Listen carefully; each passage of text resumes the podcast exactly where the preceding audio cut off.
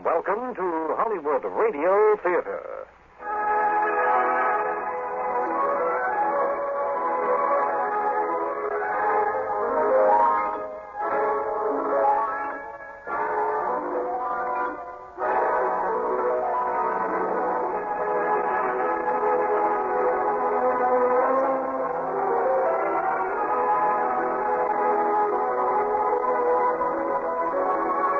From the golden age of motion pictures, we present radio adaptations of Hollywood's finest films.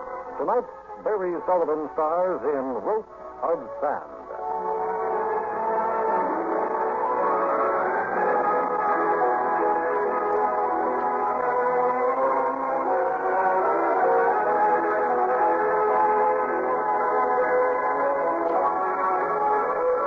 Good evening. This is your host on Hollywood Radio Theater, Air Force Sergeant Tom Korzanovsky. For tonight's feature presentation, we've chosen a story of intrigue and romance set in South Africa's diamond fields, Rope of Sand. Our star is Barry Sullivan. Act one begins after this important message. What starts fires on kitchen stoves? Forgetfulness. Mother is heating lunch for the children in a frying pan. The baby runs home crying with a nasty scratch. Mother rushes to the medicine chest to help baby, then stays to comfort the child. The frying pan, untended, overheats. It turns a bright cherry red. The food inside smokes, then flames. Unless Mother smells the smoke of burning food, chances are the house will burn down. Think fire prevention. And now, Act One of Rope of the Sand, starring Barry Sullivan.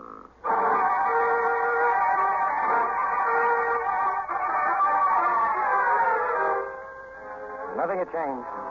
They were the same sheet iron warehouses along the docks, the same slow moving stevedores waiting on the wharf, same glaring sky, the same suffocating heat. The port of Diamond Stad, British Southwest Africa, was as changeless, as ugly as the souls of the men who live there. On the deck of the freighter, I could see the low hills behind the town. And along the crest of those hills, the silhouettes of the watchtowers where men waited with rifles and machine guns. On the other side of those hills, there would be still other men in armored cars and half tracks. Men and machines that patrol the endless miles of sand dunes which surround, like a rope of sand, the richest diamond bearing area in the world.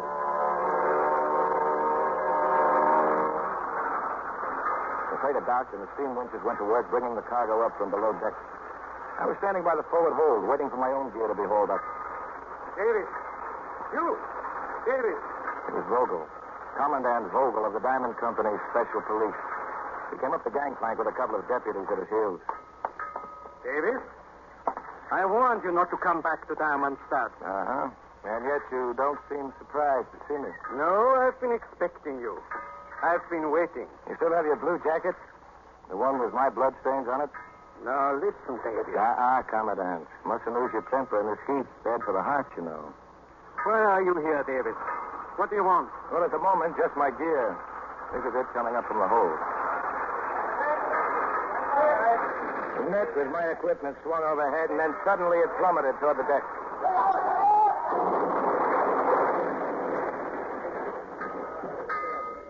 Oh, a pity, Mr. Davis. I'm afraid your gear is completely ruined. A regrettable accident. I'm not so sure it was an accident. That's one of your deputies standing over there by the winch, isn't it? And you think perhaps he reversed the engine? Possibly he did, Mr. Davis. Quite possible. Vogel, Uh-uh. Mustn't lose your temper in this heat. Bad for the heart, you know. Vogel, I came back here telling myself I'd forgotten what this place did to me, that all I wanted was my license back. But seeing you again has changed my mind. I'm back for one thing to get something I've already paid for. And you'll pay again, Davis. Don't forget my blue jacket. I've still got it. And all I want is an excuse to use it. I wasn't likely to forget Vogel's blue jacket. The jacket with the brass buttons and the yachting club insignia on it. The ceremonial coat Vogel always wore whenever he conducted one of his famous interrogations.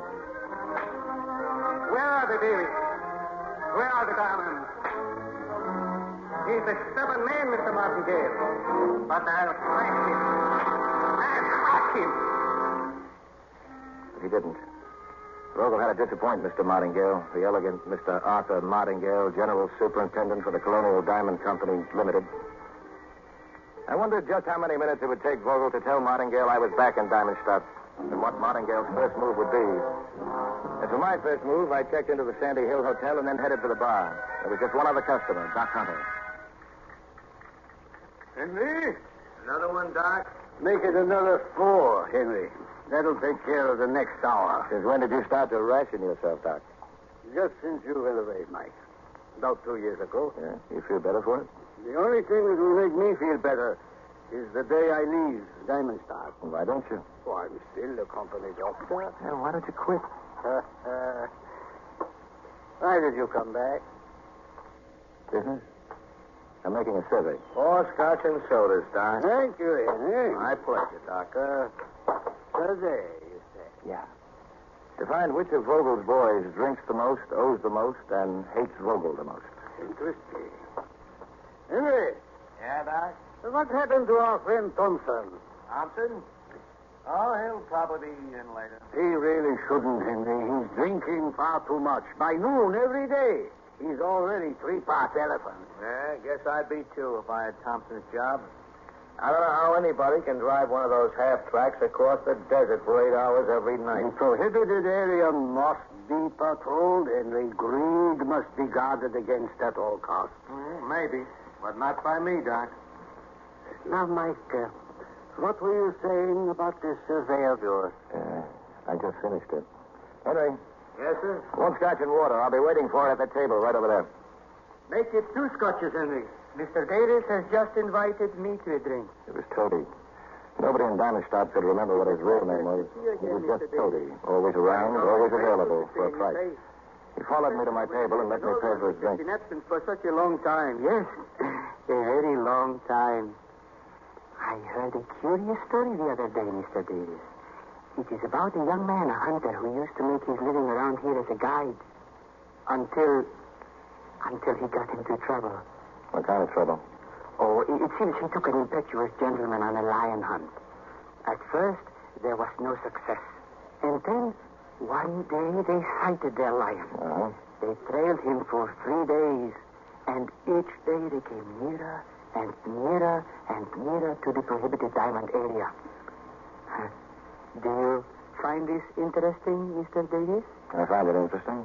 Well, then, one night, the hunting party came very close to the prohibited area, and to amuse the gentleman, the hunter told some of the tales of the diamonds which could be found only a few inches beneath the sand. Diamonds which could be scooped up by the pound, by the bushel. Mr. Davis, you are sure I'm not boring you? I'll let you know. well, it seems that the following morning, when the guide woke up, his gentleman was gone, and footprints led into the prohibited area.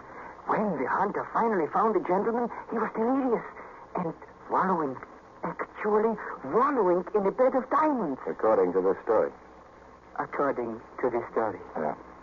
The rest of it is rather tragic. The young hunter carried the delirious gentleman out of the prohibited area only to be arrested by the diamond police.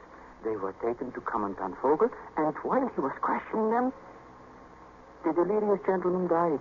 Died, babbling about the whole gully full of diamonds. And the guide? Oh, he was badly beaten by the police, but he never told them where the diamonds could be found. He simply disappeared from Diamondstadt. It is rumored he might have been imprisoned.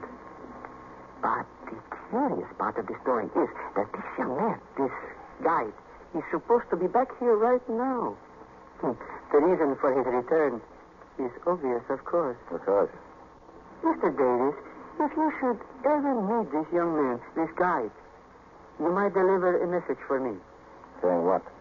Mm, saying that uh, that I am here, a fountain of extraordinary knowledge, splendidly corrupt, and eager to be of profitable service. I don't think he'll need you. One never knows. One. nev- Oh, excuse me, Mr. Davis. Urgent business calls me away. The urgent business was the appearance of a couple of special police in the doorway. I ordered another scotch and waited for the arrival of the man who drank too much, owed too much, and who hated Vogel just enough. Six o'clock, seven, then eight, but no Thompson. Instead, there was Vogel himself with Martingale and a girl. She was tall and blonde and wore a dress far better suited to the Rue de la Paix than a smoky bar room in Diamondstadt. Martingale brought her over to my table. Miss Renault, may I present Mr. Michael Davis? Michael, Miss Suzanne Renault. Mr. Davis? Hello. Miss Renault is the niece of one of our largest French stockholders, Michael. I flew her up from Cape Town this afternoon. Why? Why, Mr. Davis? Nobody comes to Diamondstadt unless he or she has to. I happen to enjoy big game hunting, Mr. Davis. I was told the lions are very good to the north of here. Uh, would you care to show them to her, Michael? After all, you were our best hunter and guide. Dad, you know as well as I do, I can't even guide Miss Renault across the street without my license. Then I'll see that you get it back. When? As soon as you tell us where the diamonds are. Happy to have met you, Miss Renault. Uh, uh, Michael, The only diamonds I know anything about are Ace, King, Queen, and Jack. I'll see you sometime, Martingale.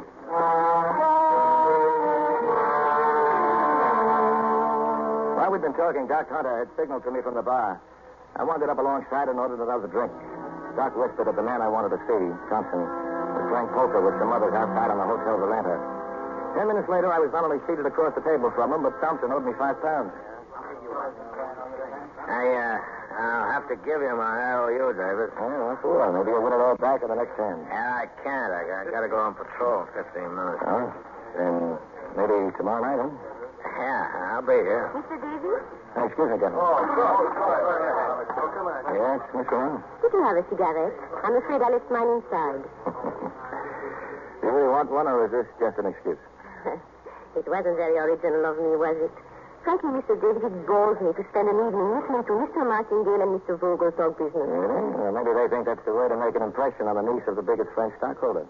I wish you could forget about that, Why? because I'd like for us to be friends. Why? Because I think you need a friend. I hate to repeat myself, Miss Renault, but again, why? I was going to say because I feel that you are lonely and intense and unhappy. But now I think a man as suspicious as you does not have friends because he cannot have them. Have a cigarette? Please. Thank you. Yeah. They hate each other, don't they? Hmm. Martingale and Vogel. Yeah, bitterly. Martingale is on the board of directors of the Diamond Company, belongs to the best clubs in Cape Town, and is a gentleman most of the time. Paul Vogel was the son of an illiterate German farmer who wants to be on the board of directors of the Diamond Company, wants to belong to the best clubs in Cape Town, and wants to be a gentleman part of the time. Which Martingale will never permit. Hey, you catch on fast. Yes, Commandant Vogel has climbed just about as high up the ladder as he'll ever get. And you, Mr. Davis. What about you? Me? I'm lonely and intense and unhappy and suspicious. Remember? My apologies, Mademoiselle Renault. But I wish a word with Mr. Davis. Certainly. I'll be in the bar, Mr. Davis. Well, Vogel, I hear you've been playing cards with one of my men. You know, I'd heard that you even policed your own police. It's not to happen again, Davis. Is that clear? Vogel, I need money. Lots of it. I'll play poker with anyone who's got cash to lose. I'd even play with you. For a miserable ten shilling stake, I suppose. It wouldn't be worth my while. Uh, gentlemen, permit me to Martin remedy Davis? that, yes. Mr. Davis, I shall be happy to back you. What stakes do you suggest? Make it 500 pounds. Only 500? shall we say, uh, 1,000? Well, how about it, Vogel? All right. 1,000 pounds. We went back into the bar, and Martingale called for a pack of cards. The news got around fast. By the second draw, everybody in the bar was crowded around our table, including Miss Renault. 50. And raise your fifty. All right. You win. Your information, Vogel, I have a ten high. Uh, and Vogel had an ace. Good bluff, Michael. Very good.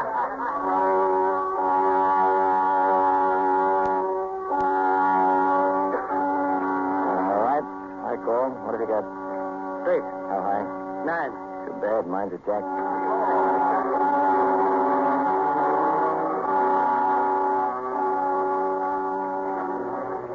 Your bet, Mr. Davis. Everything I've got.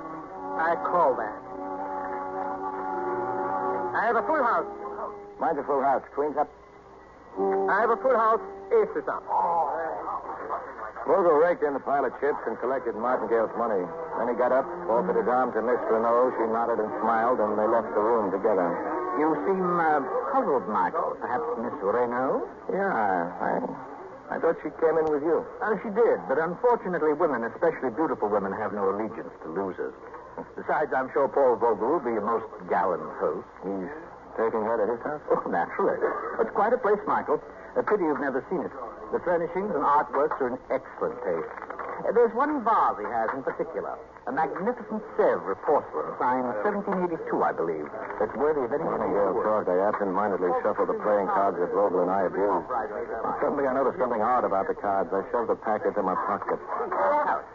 Montague, is your car outside? Why, uh, yes, yes, it is. May I borrow it for a few minutes? But of course, Michael.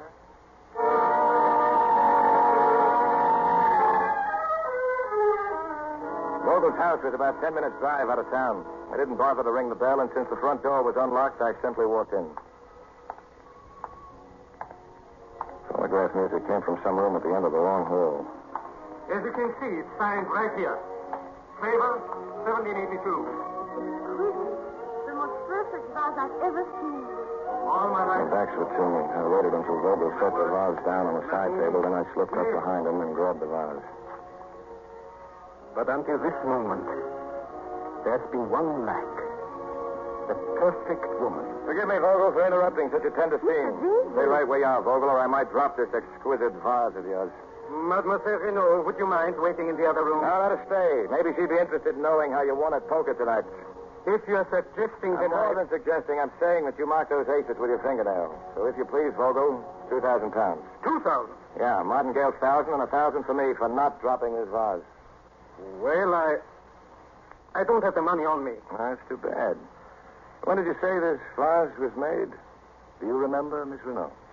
I think 1782. Mm-hmm. Must be kind of valuable. Yes, very valuable. You know, my hands are getting very slippery.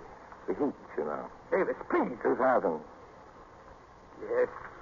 Yes, here. You take it from her, Miss Renault. All right. Good. And now, mademoiselle, I think you'd better let me drive you back to town. Come on. Davis, my vase. Oh, yeah, I forgot. Here, catch.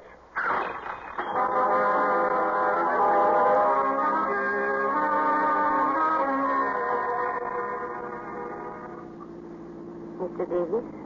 Yeah. Thank you for the rescue. Oh, yeah, about that, Miss Renault. Now, maybe this is the way you amuse yourself in Paris. But in Paris, you got stop and go signals on the street corners and traffic cops to see that everybody follows the rules. But this is not Paris, and Vogel's no traffic cop, and there are no stop and go signals here. Because they haven't even put in the roads yet. That's what I'm finding out. So thank you for the rescue. And I hope I'll be able to do the same for you. Yeah. What makes you think I'll need rescuing just because I smashed Vogel's precious vase? No. Just because you've come back to Diamond Stud. Just because you know about that galley filled with diamonds somewhere inside the prohibited area. Oh, So you heard about it, too. Everybody has, Mr. Davies. And everybody is waiting for you to do the foolish thing. The thing you must not do. Yeah, that sounds odd coming from the niece of the largest French stockholder. If I show the company where the diamonds are, that means bigger and better dividends for Uncle. Don't do it, Mr. Davies. Can you name me a reason? Because I like you. I like you very much. Yeah. That's flattering, but not exactly a reason. I think it is. I like you too much to want to see you dead.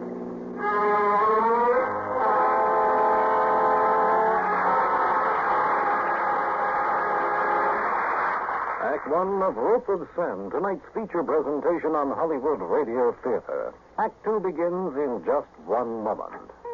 A captain assigned a news station with his troops had a deep conversation. While you overseas men, be intelligent, then you continue with your education. What have you done about your education? And now, Act two of Rope of Sand, starring Barry Sullivan as Mike.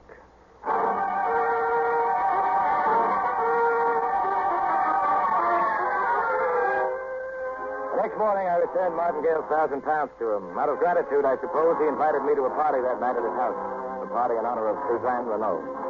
I told Martingale I'd be there if I finished my other business on time. The business, of course, was Thompson. He had promised to meet me that evening in the bar of the Sandy Hill Hotel. Another one, Mr. Davis? Oh, yeah, I haven't finished this one yet. I shall be happy to relieve you of that chore, Mr. Davis. Go away, Tony. But to where, Mr. Davis? Outside, the heat of the night oppresses me. There is a wind which blows and sears like the very sighing of hell's furnace, and only increases my thirst. Ah, why are we here, Mr. Davis? Why must we be so infatuated with this woman, What woman? this courtesan, this enchantress, this desert? We pluck at her skirts, and we hope for some small glittering favor. This wasteland where the gems lie just a few inches below the surface, free, free for the taking, if it were not for certain unfortunate restrictions. This diamond, for instance. Henry. Yes, sir? Give this guy a drink. Maybe then he'll go peddle his rug somewhere else. the diamond, for instance. Chemically speaking, yes. A bit of carbon, a collection of soot. Yet, the hardest of all metals. So hard, in fact, that whatever it touches must suffer. Glass, steel, the human soul. And yet, we will do anything for this uh, bit of soot, won't we, Mr. Davis? For example, if you were to ask my help... I'm not asking. A pity. A pity. But let us assume for the sake of argument. Mr. Davis! Mr. Davis, please! I got away from Cody just as Thompson came into the bar. I motioned him to follow me out into the hallway. I saw we were going to play poker. Uh, some other time. Thompson, how would you like to have enough money to pay off all your gambling debts and your bar bill and still have enough left over for a big time in Cape Town? Now, what do I do for all this? You let me knock you out? Is that all? Well, not quite. You take your half track out on patrol at midnight. At 12.05, just outside town, I hold you up, knock you out, and take your half track. No. Which just happens to have enough gasoline to take you out of the prohibited area and on through to Portuguese territory. Yeah, that's the idea. A one-way trip to Angola. Well, how about it?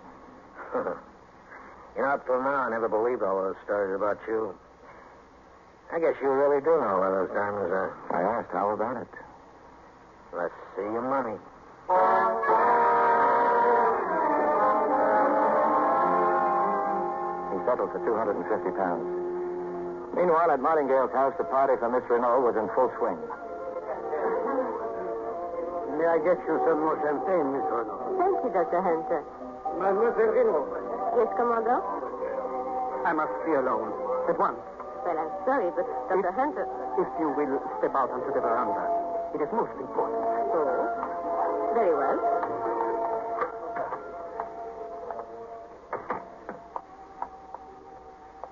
And now, Commando? I must explain to you about last night, about that uh, card game with David. I'm sure it's none of my affairs. But I want your respect, Suzanne. Why do you think I showed you my house last night? Why do you think I asked you to come out here right now? Come on, Joe. From the moment Martingale first introduced us, I've known that you were the one woman I wanted for my wife. The one woman worthy of my home. Commando. The answer is no. No. I'm sorry. But, but this is ridiculous. Suzanne, listen to me. No, let me go. I've got to have... No, stop it! By that, mademoiselle, I take it there's someone else. Yes, Mike Davis. then how sad for you, mademoiselle. Commandant, Commandant Vogel, Yes, who is it? over here. I've got to see you. Excuse me, mademoiselle. Gladly. Mr. Martingale, Well, well, well, what's this? Our lovely guest of honor all alone, not swarming with suitors? just Vogel. How do you mean? He has proposed to me. Oh, how wonderful. and uh, you rejected him? Of course. Ah, that's even better. Our dear Commandant Vogel, the great gentleman, the discerning art connoisseur, proposes to a cheap dance hall girl and is rejected by her. Mr. Martingale. Oh, is all that so soon forgotten, my dear? Only three days ago, a penniless dancer in Cape Town, and now a great lady with fine clothes, furs, and jewels. Well, my dear, forget what you wish, but not the bargain we make, you and I. No, I'm not going ahead with it. But you must. I think Mike Davis is already in love with you. That was to be step number one, remember? Step number two, you will whisper one question into his ear. Darling, where are the diamonds? And if I refuse, Then I can only conclude that you yourself have fallen in love. which case I shall be obliged to let Vogel have his way with Michael. He intends to anyway. I think something is going on right now. Right now? Look out there on the veranda. See that man talking with Vogel? Oh, yes, I see him. Henry, the bartender at the hotel, one of Vogel's paid informants. Hmm. Must be very important. In that case, perhaps I should. Miss Renault. Miss Renault. Well, well. At least she could have done me the courtesy to excuse herself. One can expect manners of a dance hall girl.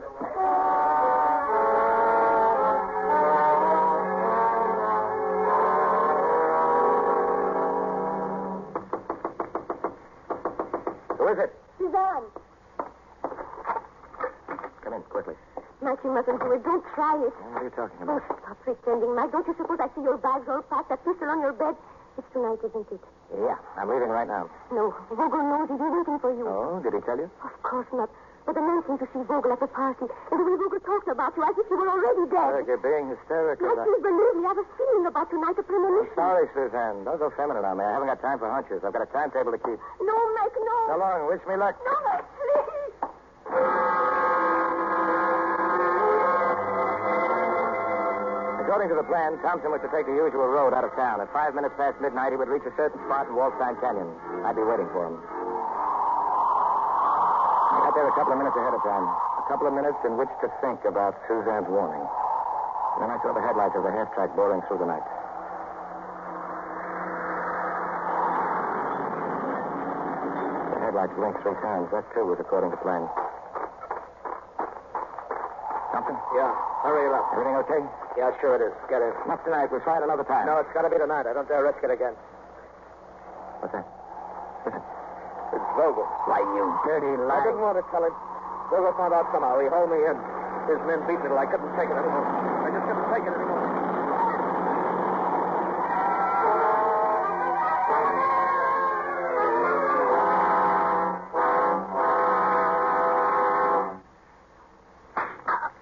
Again.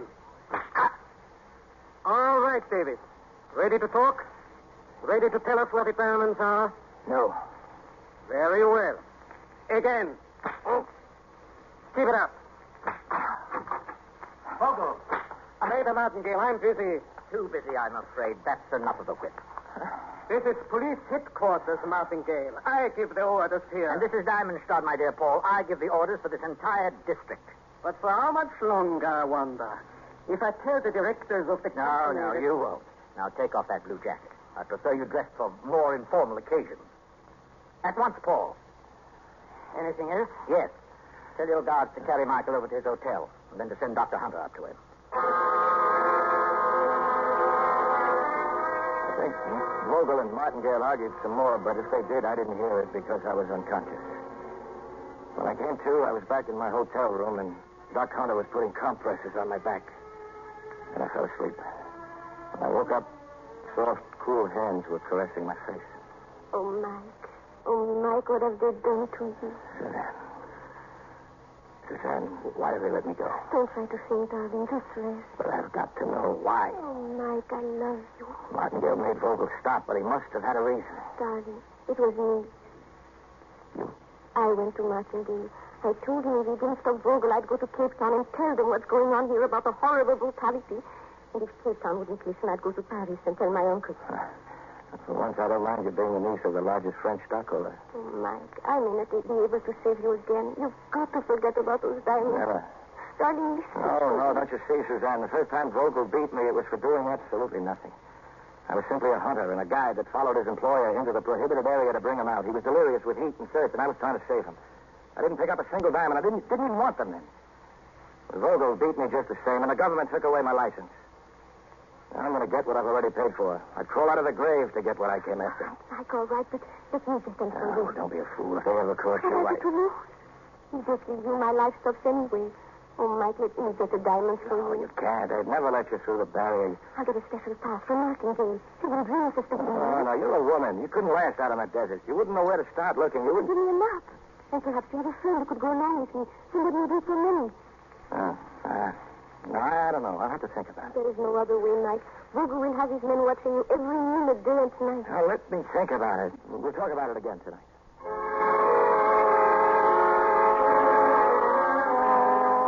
I didn't like any part of the idea. On the other hand, well, there wasn't much choice. After Suzanne left, I phoned down to the bar and had them tell Tildy to come up to my room. I am delighted to see you again, Mr. Davis. And I hope your unpleasant experience will not keep you a bit too long, sir. And it shouldn't. Brother let me off easy this time. The beginning of wisdom. Perhaps he has at last decided you are a man immune to violence, but receptive to the more gentle approach. It at least provides happy memories, eh? What are you talking about? The woman. The lady known here in Diamondstadt as Mademoiselle Suzanne Renan. Known as Mademoiselle Reynolds? and known in Cape Town under various other names in various waterfront cafes and dance halls. You're lying. Mr. Davis, I assume that you knew that you were simply enjoying some slight flirtation with this person, but without any... Listen, you filthy-minded scum. Martingale gave a party in honor of Miss Renault just last night. She's the niece of one of his largest French stockholders. ah, yes, of course. Mr. Martingale has dressed her and coached her very well for the part. But tell me, Mr. Davis, has she not once asked you about the diamonds? Where they are to be found? Perhaps even a map? Get out of here. But she just invited me up Get out. here. Get out! Very well. As you wish, Mr. Davis. As you wish.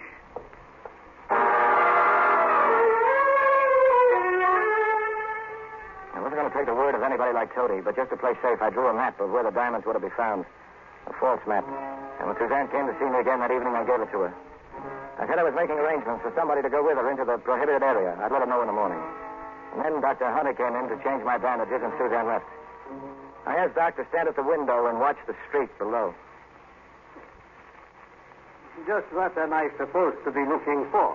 Oh, anything you see of interest? Well, the street's almost deserted. Can you see the entrance to Vogel's police quarters? Sure, it's just across the street. Say, there's somebody going inside right now. Anybody I know? I think so.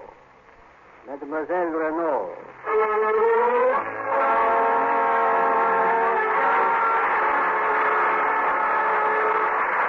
Act two of Rope of Sand, our third and final act, begins after this brief message. A friend of mine had a magnificent stereo system. He had tuners that tuned and tweeters that tweeted and woofers that woofed. And day by day, he added one more gadget that deepened the bass or heightened the highs until one day he achieved the ultimate in a home stereo system. Perfect fidelity.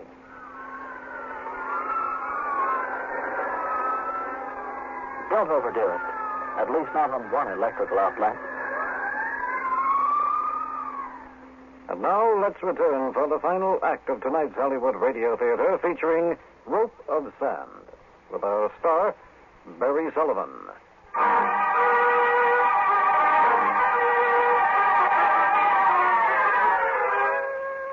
Learning the truth about Suzanne hurt almost as much as the bite of Vogel's whip across my back.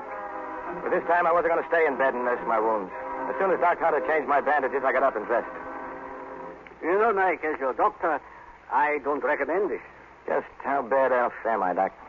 In case anyone asks me, In case Vogel or Martingale get curious. you're "Oh, very bad, Mike. Concussion of the brain. You won't be up out of your bed for three days, at least. Uh. Ah, That's swell. Then maybe you better not wait for them to ask you. Go tell Vogel right now. Consider him told. And, Mike, good luck. I knew that the minute Suzanne gave the map, the wheels would begin to turn. Vogel wouldn't wait until morning to start out for the Valley of Diamonds. Already he must be loading a half track with gas and provisions. I waited for them in Wallstein Canyon at almost the same spot where I'd met Thompson the night before. The wind was blowing even harder this time. The dust and sand cut visibility to not more than ten yards. Just the way I wanted it. At the first ground of the half track, I threw myself flat on the ground directly in the path that the machine had to take. There's some threatened footpath now. Get him up the roadway. There were only two men in the halftrack. There was and a man coming toward me. I waited until he got right up to me and bent over. Come on, Chip. On your feet. Sure. Come on, Hey, look out! No, Commandant! No! The half back room. Don't risk I dive between the great iron treads and the machine treads harmlessly over my body. But what it did to the other man wasn't pretty. Roger leaped out and ran back to check up. I stayed flat in the dirt and slipped the pistol out of my pocket. Drop your gun, Vogel, or the next time I won't aim for your shoulder. You're a fool, David. I'm a fool. You're a bigger one to fall for the same trick twice. Come on, help me get your driver into the head track. What for? He's dead, isn't he? Yes, you scum. You killed one of your own men just to get me. Come on, pick him up. No. The hyenas will take care of I said pick him up.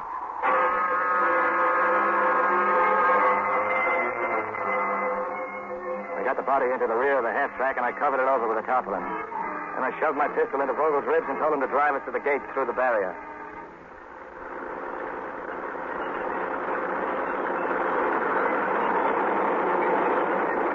Good evening, Commandant. Headquarters telephone to expect you. We've already notified all other patrols. Thank you. You may raise the gate. Uh, yes, sir, but when do you return? I don't know. Raise the gate. Yes, sir.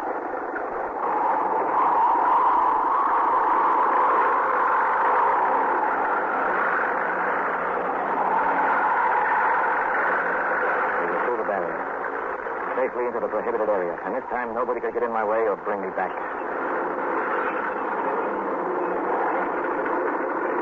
Where are we? At least 20 miles from nowhere. Now pick up that radio telephone. Call your headquarters. You have thought of everything, haven't you? Everything. Now, quick, think up a little speech that'll keep the boys back home fat, dumb, and happy for the rest of the night. And remember, if you make one little mistake... I understand all that. Okay. Then flip the switch. This is Vogel speaking. This is Vogel. I'm on an important reconnaissance. Clear all patrols from the northwest area. Do not try to contact me again. I will be operating under radio silence. Over and out. Okay? Now get out. No. No! It's more than you deserve, Vogel. You killed one of your own men, and you'd kill me if you could. All you're getting is a lone walk home. Davis, we are, we're in the middle of the desert. I don't know which way I. Isn't that just too bad? Now out. Out. Davis! Come back! Davis!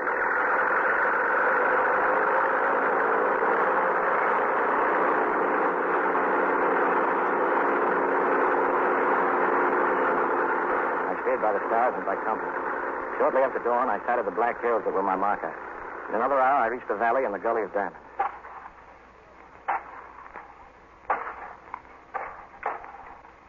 They were scattered everywhere, just beneath the top gravel, exactly as I had remembered. I filled my hat with them. In a few more hours, I'd be in Portuguese territory, safe and a rich man. And in a few more hours, where would Commandant Vogel be?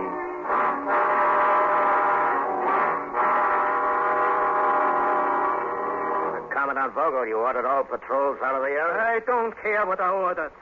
After that length of time, you should have investigated. We did, sir. That's how the patrol found you. Ah, stop arguing. Bring Dr. Hunt and the girl in here. Yes, sir. Doctor, Miss Reno. Thompson, you stand guard outside. Yes, sir. I suppose you're pleased with yourself, Doctor. And you too, Miss Renault. But if either of you have any hope of joining Mr. Davis in Angola to share his wealth, I must disappoint you. It is enough for me to know that Mike is safe in Angola. Dr. Hunter, I charge you with criminally underestimating your patient's powers of recuperation, to mislead me and allow Davis to escape. As for you, Miss Renault, you will be charged with giving aid to a criminal. You sent me to a trap with a counterfeit map. Counterfeit. Oh, come now. There's no need to pretend surprise. When you brought me that map, you said you did so in order to save Mr. Davis from his own folly. You pretended to bargain with me for his life, and all the time you were lying. A cheap, lying girl of the dance hall. Come on, don't. Yes.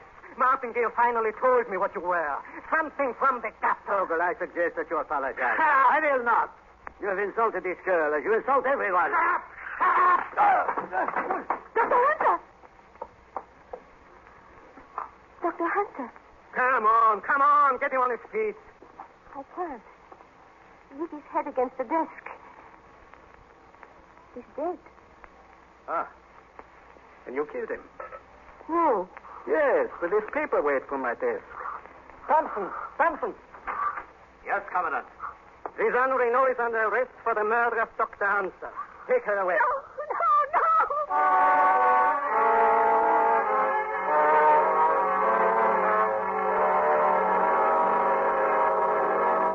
Our drink. Our drink. But, sir, this is Angola. It is not 2.40 in the morning. I want a drink. Sir, Portuguese law say this hour we must be closed. No more drink. Give me a drink. Yeah, right. Please, senor, please. It is very fortunate, Mr. Davis, that you cannot smash a diamond that easily. Oh, wait, sir. Ah, how quickly our little triumphs tarnish. How quickly conquest turns heavy and unlovely in our arms. Do you remember, Mr. Davis, my little story about the hunter and the guide? Well, there is another chapter to it now. Go away. It seems he made it. Yes, into the prohibited area and out again. A glorious dash.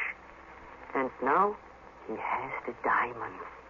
Of course, there is still a problem. Somewhere he must find an unscrupulous person to polish the diamonds and then to dispose of them. In such matters, I have had very great experience. Diamonds. I think I have said it before. There is nothing but suffering from contact with this hardest of all matter. Glass, steel, the human soul, all must suffer. Dr. Hunter, for instance. He's dead, of course, now, Huh? but. Huh? Rakata? Oh, yes, so very dead. And I feel really sorry for Mademoiselle Renault. I cannot believe that she killed him. and yet there is no one to prove differently. You don't know what you're talking about. You're drunk. I am Mr. Davis? no. I have even a newspaper clipping. Yeah, perhaps it is in my pocket. Oh, yeah. Here it is. If you care to read it. No, I don't have to. I know what it says. It says a, says a French tramp tried to cross up Mike Davis and got herself crossed and. and... I want a drink. I want a drink! Ah, very well, Mr. Davis. So long as you are determined to sacrifice this great fortune and go back to Diamondstadt to help the girl, I think I know a man who can arrange for us to make this trip quietly. Of course, I will need some money. Three nights later, Tildy and I slipped back into Diamondstadt. I headed straight for Martingale's house. From the driveway, I could see lights in the library and the silhouette of Martingale working at his desk. Behind the desk was a screen door, unlocked. Ah, I, I thought I heard footsteps outside, Michael. I've extraordinary ears, you know. I hope you've also got extraordinary eyes. That can tell you this gun is loaded. Michael, I must tell you immediately that I can never accept your proposition. You haven't heard it yet. First, I want you to phone Vogel. Get him over here. It happens that he's on his way here now to discuss some business. Perfect. Now, about my proposition. I know. You have your diamonds. Now you want your girl. Uh, it's even better than that. An even trade. I give you the diamonds for the girl. You're serious? Completely. I never know what to think anymore. I'm being constantly disillusioned. Has money completely lost its power? Is everyone motivated now by love? Let's stick to the point. Is it a deal? Mm, it appeals to me. It would make a hero of me in the eyes of the company, and it would distress Vogel. But no. Is that your front door? Yes, it's Vogel. All right. Here. This is a note I want you to copy onto your typewriter. May I uh, read it first? Sure. I'll be standing behind the door when Vogel walks in. Start typing.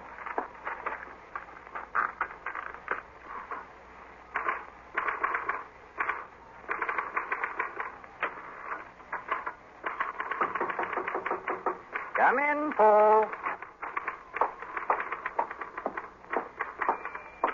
Well? What are you smiling about? This thing I'm uh, I'm typing, Paul. it's uh, quite an amusing document. What is it? I'll read it to you, Vogel. What? No gun, Commandant? How careless you've gotten since I left town. Martingale, what kind of a trick is this? None of my doing, I assure you. Ah, your uh, document, Michael. Thanks. And here's what it says, Vogel. To whom it may concern, Mademoiselle Suzanne Renault, known by whatever aliases, etc., etc., is innocent of the murder of Dr. Francis Kittredge Hunter. She will be released immediately. And there's a place for you to sign and for Martingale to witness. Davis, I'm getting very sick of your bluff. Come on, sign it. Martingale. Don't appeal to me, Paul. I have an enormous antipathy to dying. Very well. Your pen. Now, you witness his signature, Martingale? Of course. This is a completely empty gesture, Davis. I'll have you under arrest before you and your girl get, can get out of town. We do. That paper you just signed says Suzanne Renaud did not kill Dr. Hunter. But then who did, Vogel? Who else but you was in that room when he was killed? Commandant, you've just signed a confession of murder. No. I can prove before any court that I signed that with a gun at my back. Well, that's quite possible, Paul. Oh, by the way, won't you have a uh, cigar? Well, gentlemen, that's all for tonight. I'll send you the diamonds, Martingale, just as soon as I'm sure Suzanne is all right. Well, that's fair enough. Goodbye, Michael. Sure. Uh, Paul, do try one of the cigars in this box. Oh, of course. Michael! you gave him that gun, didn't you, Martingale? It was in that box of cigars. Yes, Michael, but I was rather confident that his first shot would go wild. As for you, it was self defense, of course. Yeah, but suppose he killed me. Well, I took that gamble. Ah, you know, in his way, Paul was quite a remarkable fellow. Nasty, but remarkable.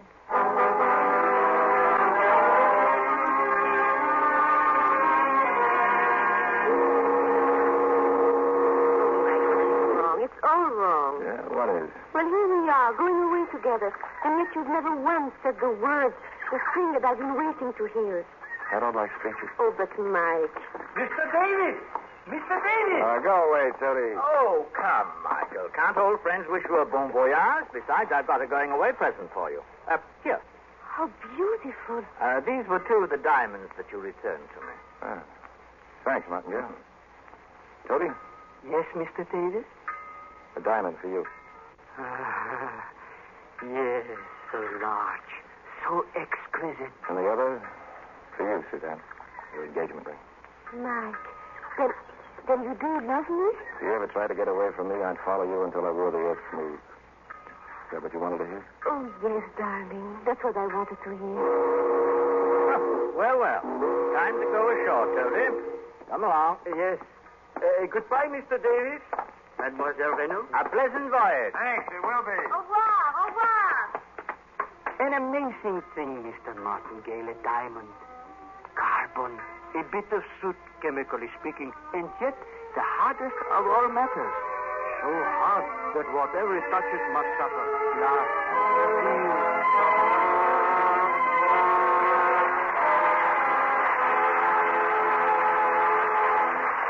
We've just heard the final act of tonight's Hollywood Radio Theater presentation, Rope of Sand, starring Barry Sullivan. In a moment, news of next week's program. But first, this important message. An eager young airman named Dan, who was stationed somewhere in Japan, said, Though here overseas, I can learn what I please. So I take all the courses I can. What have you done about your education? Next Sunday evening, Hollywood Radio Theater will bring you Sangaree. Our stars will be Arlene Dahl and Cesar Romero.